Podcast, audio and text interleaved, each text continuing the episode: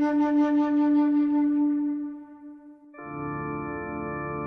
Senhor é o meu pastor, nada me pode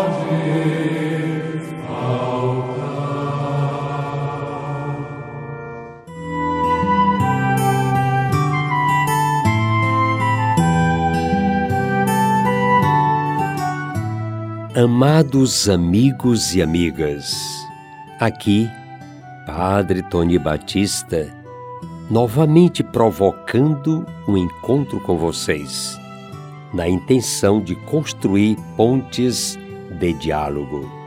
Tenho em mãos o Evangelho de Lucas, no capítulo 15.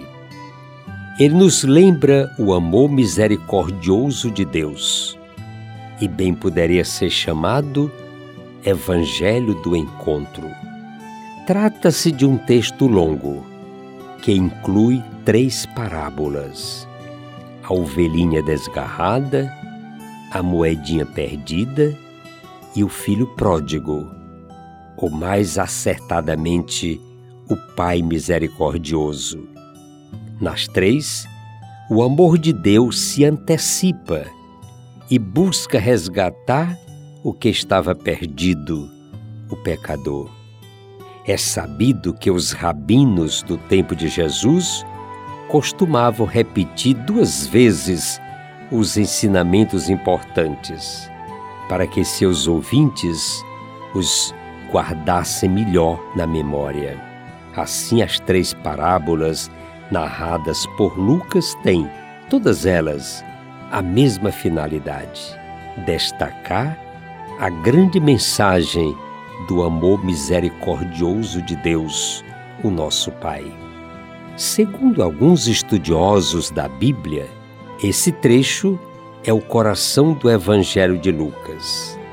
Nele é revelada a ternura de Deus para com os pecadores, mostrando-nos que Deus não quer a morte do pecador, mas que ele se converta e viva. Duas ideias se destacam nestas parábolas: a iniciativa de Deus, que não espera, mas sempre se antecipa para salvar o pecador, e a alegria de Deus por encontrar quem estava longe, distante dele, pelo pecado. Mas para quem Jesus conta essas parábolas? Para os discípulos? Para os pecadores? Talvez não. Ele conta essas parábolas para os fariseus que o criticam. Jesus era criticado pelos fariseus por receber os pecadores no seu convívio e até comer com eles. Para os fariseus, Deus só poderia ser um Deus juiz severo, justiceiro, que amava e só acolhia os justos, que detestava e rejeitava os pecadores. Jesus revela a outra face do Pai. Vem e lhes mostra através destas parábolas a verdadeira face de Deus. Ele é misericórdia e compaixão. Deus é, portanto, o Pai e a Mãe, que quer seus filhos todos ao redor da mesa do perdão, da reconciliação, no banquete da vida nova em Cristo. É Ele que toma a iniciativa de ir em busca do pecador, simbolizado aqui pela ovelha desgarrada, ou a moeda perdida, ou o filho pródigo. Por isso, Jesus acolhe os pecadores, está sempre com eles para levá-los de volta ao Pai, pelos caminhos do amor que perdoa e restaura vidas. A imagem do pastor, que sentindo falta de uma de suas ovelhas no aprisco, deixa o rebanho e sai à sua procura até encontrá-la, e quando a encontra, coloca-a nos ombros no aconchego da sua intimidade, ou a mulher que procura sua moeda perdida e, quando a encontra, faz festa com as vizinhas? ou ainda do pai que vai ao encontro do filho que se perdera e na sua volta cobre-o de beijos, coloca anel de ouro no seu dedo, sandália nos seus pés e faz uma grande festa, não significa descuido nem desinteresse pelos demais, que são justos. Trata-se antes de mostrar que Deus sempre busca a recuperação de quem precisa mais. A misericórdia é uma das mais belas virtudes do cristão.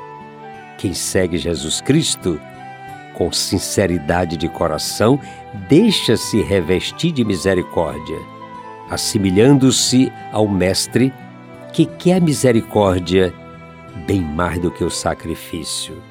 Também a misericórdia necessária para a nossa salvação. É Santiago quem nolo diz: o julgamento será sem misericórdia para quem não tem misericórdia. O coração que guarda ressentimentos, ódios, rancores, é um coração azedo que não comporta o amor de Deus. Assim como Deus é bom e misericordioso para conosco, também nós devemos usar de misericórdia para com os outros. Estas parábolas são, assim, um testemunho claro do amor e da ternura do Pai, que nos ama gratuitamente e nos quer dar vida nova no seu Filho Jesus, rico em misericórdia. Meus amigos e minhas amigas, assim como encontramos a misericórdia em Cristo Jesus, sejamos também misericordiosos para com os outros, sempre acolhedores e dispostos a amar sem esperar recompensas.